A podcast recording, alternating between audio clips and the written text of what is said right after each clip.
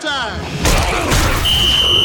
This is the Scoop Duck Podcast. Scoop Duck Podcast. Scoop Duck Podcast.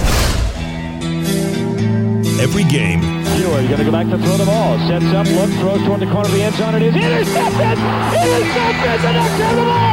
every story. If we just continue to push and grind and go and take care of our guys, it's going to be built to last. The Scoop Duck Podcast.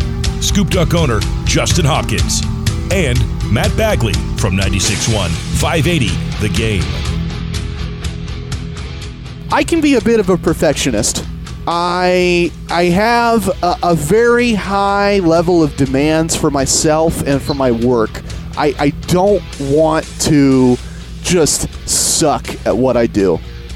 And I got really mad at myself yesterday because in, in an effort to achieve one step further towards perfection and uh, and eventually stream my radio show that I do in Southern Oregon. Um, trying to figure out a way to, to get high quality audio on a Facebook live stream. I added one little audio cable to our audio chain for this Scoop Duck podcast and ruined the podcast. and I had no idea until after we'd recorded it. I feel so terrible because yesterday uh, we asked a bunch of great questions, and, and the Scoop Duck readers at scoopduck.com, you guys threw a ton of great stuff at us. Justin did Hey, an Matt. awesome job. Yeah? Are you there? Yeah, I'm so there. Just just in that segment alone, you cut out twice. I couldn't hear you. I don't know if it's me Oh, no. or if it's you, but I figured I'd stop you now before we got too far. okay, so so this is what I'm talking about here. Yesterday sucked. Today might also suck. I don't know if this podcast is going to be listenable, but I'm just going to shut up and just say, "Hey, we tried yesterday. There was an act of God. We'll try again today." Scoop duck and hi-fi. Um, but let's really quick hit on hoops. The men reach the Sweet 16. So do the ladies. How do you feel about them? Uh, men reaching the Sweet 16, um, you know, given the fact that, uh, you know, if we peel it all back, beginning of the year, you know, what were the expectations for this team? So many new parts and pieces. Peyton Pritchard's gone. You know, obviously the uh, the early injury to uh, N'Faly Dante, uh, you know, hurt this team a little bit. It, they really came kind of scrapped and came together. And Chris Duarte turned it on, and Eugene had a huge season. And so I think from from that early part of the season or even preseason, I think a Sweet 16 was, you know, kind of the kind of the as good as it was going to get. I you know I thought personally, um, you know, as they went through the season got hot there, entering March, you felt a little better about this team. Um, and then, you know, the first round exit into the Pac 12 tournament to what at the time looked like a bad Beavers team, which turned out to get hot at the right time, which can happen. Um, I just felt like it was a roller coaster. And I think ultimately, if you go all the way back to the beginning of the season or early in the season, uh, I, I think they ended up about as good as you could have expected. And they, and they ran into, you know, a USC team that clearly, uh, you know, clearly had that matchup circled and said, look, we got a chance to play Oregon and, and, and put any, uh, you know, doubts to rest. They came out firing on all cylinders, couldn't miss, you know, just, just really had Oregon's number. Um, obviously, as we would later know, um, it, it sure seemed like in that next round against Gonzaga, they used everything they had against Oregon. So again, uh, great for great for the men. The women were kind of a different story. You know, did you know again peel it back to the beginning of the year, and you think, okay, what's you know Kelly Graves got a bunch of new pieces. You know, obviously a lot of his you know Sabrina's gone, and and you know uh, Satu's gone, and you know okay, what what's he going to have? Um, again, I think Sweet 16 was probably about as good as you could have hoped for if you were being subjective. Uh, you know, back at the beginning of the season, you know, they get through the year and it was kind of up and down, and you you kind of wondered, is this team good? Is the Pac-12 just really good? You know, you don't know those answers till you kind of get into to tournament play, since there, there was no out of conference play. Um, again, you know, I thought with without Te-Hina Paopao, uh, with the way they played in the Pac-12 tournament, we might see an early exit from them in the tournament. I thought they did really well to get to the Sweet 16, um, you know, like they did. So, you know, again, overall, do you are you grading these teams from what you saw in the last month of their season, or are you grading these teams from what your expectations were before the first tip off of the year? And so, mm-hmm. um, I, I, think in both cases, I, I think you're happy uh, if you were grading them in the last month. I think you are were elated if you were grading them um, you know, basically from the start of the season, at least from my point of view. Yeah, yeah, I, I strongly agree with you there. Um, after you apply those grades, what are your expectations for next season? Yeah, you know, um, obviously it's become a hot take to uh, you know write about how the Ducks need to get bigger uh, for the men's team. Well, you know, no kidding. You know, you go and you face a team like USC that's you know basically six eight across the board and including a seven footer. That's a big team, um, you know. And Oregon at that time didn't start anybody above six six, you know. And so yeah, they needed to get longer. They needed to get bigger. You know, you lost N'Faly Dante. You know, Frank Kepnang showed up late. And you know, it took him time to get acclimated and, and get going and, and learn things. And you know, I, I do I, personally. I gave one of the very few criticisms I've ever had of Dana Altman was not playing Kepnang earlier in that game, which following the game, he admitted himself that he, you know, regrets not playing him earlier and considers it a mistake on his part. And uh, I'm not going to beat him up over over it. We all make mistakes, and he at least kind of owned up to it. We don't know that you know playing Frank Kepnang against USC earlier would have changed the outcome of that game, but it certainly seemed like he was a spark plug in the second half. Uh, again, they need to get longer. Uh, you're going to have to find a score. You've got to find uh, another Chris Duarte to add to this team. And you, uh, you know, uh, it's got to be via the transfer portal, in my opinion. You, you're going to have to find, you know, somebody that you can drop in there that really helps this team, you know, score, uh, push the tempo, get get to the basket. All those things that Chris Duarte did a really good job of this season. You got to find another guy like him. And uh, you know that, that, for the men's team I, I, I think that's what you need. I don't you don't need to overhaul anything. You've got the guys coming in. You've got the bodies coming in. You've got frank kepnang um, you know you need all those things. I think will richardson's ready to take that next step. I think he's in for a great year next year. You've got a steady ready point guard and that's a big thing. Um, you know yeah just got to get some uh, some height some presence down to the low post and then you, you got to add a score too you got to have have some some guys that can some pop some threes and get to the bucket. Um, that's the men's team. Think they'll be good. I mean, if we've learned anything at this point about Dana Altman, he's going to figure it out. Uh, the women, on the other hand, I don't know that there's all that much to do. I, you know, you're gonna you're gonna get Sedona Prince back, which uh, you know she's a budding super superstar in my mind. She's to end up being one of the top five players in the country next year, in my opinion. Uh, she's a force. Uh, she's getting further removed from that injury. We saw her come on late in the year this year, especially in the tournament. Uh, you know, Te-Hina Pow Paopao, it's clear that she is kind of the heart and soul of this team, even as, as a true freshman as she was. Uh, you know, they need her back. They need her healthy. I'm sure she'll be good, but that was a huge element to this team uh, entering March, in my opinion, not having her.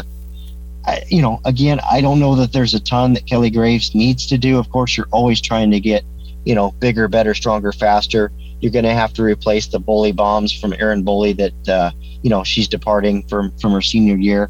Uh, you got to find somebody that's going to be that kind of player for you. Um, you got a couple things to do, but it's not like this team for the women, uh, you know, needs an overhaul. But, mm-hmm. uh, you know, one thing to note there, uh, the women aren't going to have it easy. I mean, the Pac 12 is full of some really good women's basketball teams uh, you know, so Kelly Graves is certainly going to have his work cut out for him in that regard. Yeah, yeah, that Stanford team is loaded, and and yeah. they have some freshmen on that team right now, like uh, Cameron Brink, the girl from the Portland area, that she's not going anywhere anytime soon. And if, if you're going up against her down low, you're not going anywhere either. Um, but but we'll see. I mean, uh, I will say this about Kelly Graves like you trust in Dana Altman and you talk about Mario Cristobal as a recruiter. I trust in Kelly Graves to make the same kind of Altman late season adjustments, and I trust in Kelly Graves to make those Cristobal splashes in recruiting.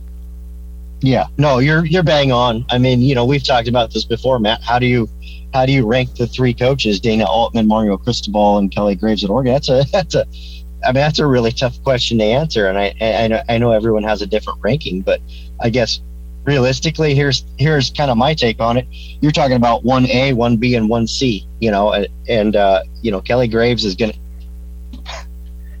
Kelly Kelly Graves is gonna get it done, no doubt about that. So I'm excited to see what he does next year, and uh, the Ducks will be back, no doubt about that. Okay. Um, we, we had a bunch of great football questions yesterday, and I mentioned that pod was a disaster, unlistenable, couldn't share it with anybody. Um, but but your questions rocked. I'm going to get back to a couple of these uh, and just some of the general themes of them so we can try to tackle a couple per. Um, a few folks asked about two deeps and and spring reports. Um, if if Rob Moseley says so and so gets beat on a fade pass or so and so beats a, a left tackle in a one on one drill, are you going to read a lot into that these next few weeks? No. Uh, you know, to me, this is, uh, you know, this is your scrimmage session. This is where you're getting better. This is where you're, you know, you're putting things on tape. You're finding things that work that, that things that work on offense and defense, things that don't work on offense and defense. You're, you know, uh, you're you're playing with different adjustments, trying to figure out, you know, which three linebackers give you the best, you know, uh, chances of winning. You know, you're going to put three guys out there and say, hey, we need a little more speed, or we need a little more length, or whatever the case might be. They're moving those pieces around. So, you know, to me, this is nothing but a very intense four weeks of practice, of trial and error, of trying to get guys better, of trying to get film on guys and going into, you know, the film room on days off when there's no practices and saying, hey, look, you know, you missed your assignment here or you were out of place here or look at how your body is leaning here or, you know, if you attack off the edge faster here, look what happens. You know, all those things, uh, you know, one of my favorite words or one of my favorite uh, uh, things to hear is, is teachable moments. And that's what you're looking for here. Mario Cristobal all of his coaches are looking for nothing but teachable moments. And that will include quarterback, that will include receiver, you know, running back, DB, you know, a guy like Mykael Wright. Sure, go ahead and, and, and Sharpie Mykael Wright in as a starting corner. There's no doubt, barring injury, that guy is starting at corner at one of the spots, but there's still a lot that he can learn, a lot that he can learn about the defense. Don't forget, this is a brand new defensive coordinator in Tim DeRuyter. I think things will be similar, but they're never the same. So it's going to have some different terminology. There's going to be some things Oregon does differently on defense, and you you are you are setting the foundation now to learn those things. So I think one of the things I get frustrated the most, and I understand the reasoning for it. You know, people are fans. They're they're they're fanatical. They're you know they're living for this information. They're living to to follow the team. Yeah. But you just you just can't move too far one way to the left or right on this stuff. It's, you know, hey, look, so and so didn't have a good day. Well, you know, did he just not have a good day? Has he not had a good week? Has he not had a good month? You know, did he just miss one play? Did he just miss one rep? We don't know. Only the coaches know. Um, and this is where you kind of have to trust Mario Cristobal and the staff. So again, you know, if you don't read enough about, you know, uh, player A, or if you read too much about player B, or, you know, whatever the case might be, you just kind of got to take it with a grain of salt. Um, you know, this is one of those things that I, I think whatever some of your takeaways were on the guys that we saw play last year, towards the end of last year, you know, they're probably going to be the guys to beat. You know, all those, all those incoming guys that I'm excited about, you're excited about, we're going to read about, we're going to hear about Troy Franklin, we're going to hear about about Ty Thompson, we're going to hear about all those guys because Mario Cristobal is going to try to motivate those guys for two reasons: a to get them better, and b to push the guys ahead of them. The coaches are looking for things on film, trying things out, and ultimately just trying to get these guys reps and getting making them better. Um, the the coaching staff have goals and, and a plan for what the the best spring practices and spring football game would look like, what they want to see and what they want their team to do. Um, what do those goals look like to you? Um, you know, I, I would say, you know, you're hoping that you get through, uh, you know, injury free, which is is probably unrealistic, but that is the benchmark. You know, you don't want to come into spring Uh, and of course, you're going to push your guys. You're going to have to practice hard. You you have to. Um, you know, injuries are an unfortunate byproduct, and you're just hoping, you know, especially especially in this spring ball because you're starting, you know, a full month later. You know, here you are basically starting at the beginning of April, won't be done till the beginning of May. That leaves you, you know, with the month of May, June, July for those guys to get ready, uh, you know, for August 1, essentially, whatever that first day of, of fall camp, which, you know, is going to be right around August 1. Uh, you know, you got a shortened window for those guys to rehab anything, nurse anything that might get injured. Uh, secondly, it's just about, uh, you know, ultimately it's just about the foundation. And I say that even on both sides of the ball. Sure, Joe Moorhead returns, but it's only his second year as OC at Oregon. Tim DeRuyter's here. It's his first year as DC at Oregon you're really trying to lay down the foundation of both your offense and defense so that when you go into fall camp, you're not having to spend a week or two basically just laying the foundation. Then you can go over it for a day or two or three. And it's like, oh, yeah, I remember all this. And boom, then you're off to the next phase. So, you know, very important for these guys to pick up terminology, for them to pick up basic things that you want from your offense and defense.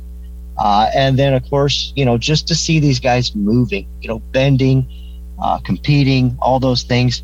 Uh, one of the things I think for me, and, and I wonder if we'll hear Mario Cristobal talk about this, uh, leadership. You know, I think that was something that was missing last year.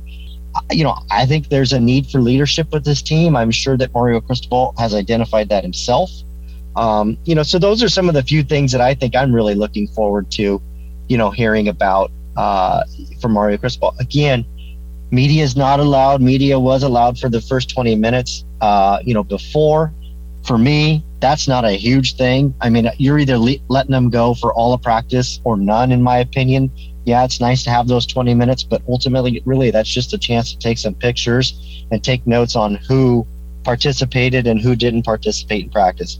Unfortunately, we won't get that this spring, but um, you know, I don't consider that a total loss. It's pretty, it's pretty small in my book. Yeah, yeah. Uh, for for any fans that might be concerned, can you explain the difference between like an open media practice and a closed media practice? Well, under Mario Cristobal, what what open means is you've been able to go for the first 20 minutes, and and they are, you know, they are they're regimented about it. It's you know, there's they'll come over and say, hey, you got about five minutes left we're going to get you guys out of here. Let's be real. The first 20 minutes, they spend the first five getting onto the field and doing the quick clap in the middle and getting broken down and going in their position groups. And then the next 10 minutes are them basically warming up. So, you know, what do you, what do you see? Maybe five minutes of them, you know, doing some skelly or maybe, uh, you know, lining up on offense or defense or, you know, maybe a couple seven on seven plays. But I mean, you aren't seeing much, and it's by design. You know, I don't blame Mario Cristobal. He's very competitive. Uh, this league's very competitive. He's looking for every advantage. So, if you're wondering why Mario Cristobal would close practice, he's simply just trying to gain a competitive edge. And you know, and with the uh, with the influence of social media, with the influence of video, with the influence of all these other things now, um, you know, I, I, I just think he's trying to look for any upper hand he can get on the conference for his team. And uh, I, I think fans should at least respect that. He, I don't, I, I don't think anyone should ever get the feeling from Mario Cristobal that he's trying to shut media out. You know, he's pretty honest and and truthful, I think, in his press conferences. But this is simply something that I think he sees, you know, as a competitive head coach that gives him a coaching advantage. All right. Uh, we, we got a couple of great questions about the depth chart yesterday. Um, how do you think the quarterback depth chart is going to shake out? You know, this is Anthony Brown's job to lose. I think we're all kidding ourselves if you don't feel that way. He's the only guy that's going to come in with game experience. He didn't play a ton last year, uh, but he did play some. I think it's pretty clear with the way plays were called for him uh, when he was out there that, that Joe Moorhead has a ton of confidence in Anthony Brown. He he, he was letting him rip the ball uh, downfield a little bit more than they were doing with Tyler Shough.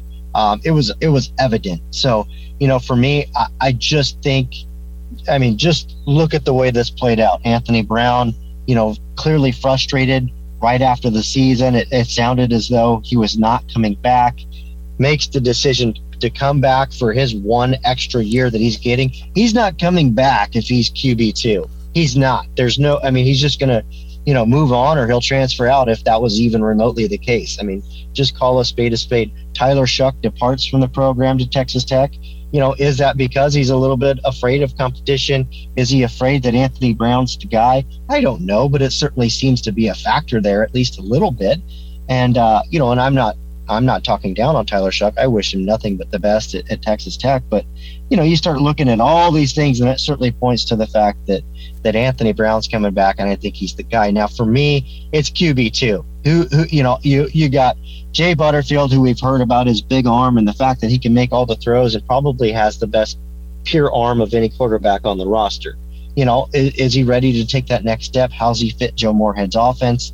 You know, a lot of things there.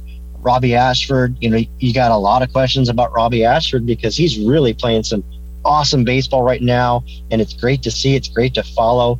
But how does he navigate the spring? You know, does he miss baseball games for spring football practices, or vice versa? Is he missing spring football practices for baseball games? What's you know, how does that and does that push him a little bit farther behind? You know, I, I don't know. You, they've got a good quarterback room. They've got some good guys but I'm really, really intrigued in that quarterback two uh, position simply because, as we know, it's really hard to navigate a college football season with one quarterback successfully. So hopefully Oregon's able to do that, but you just can't count on it. Right. Uh, same question for the wide receivers. Are we going to see any new guys this fall?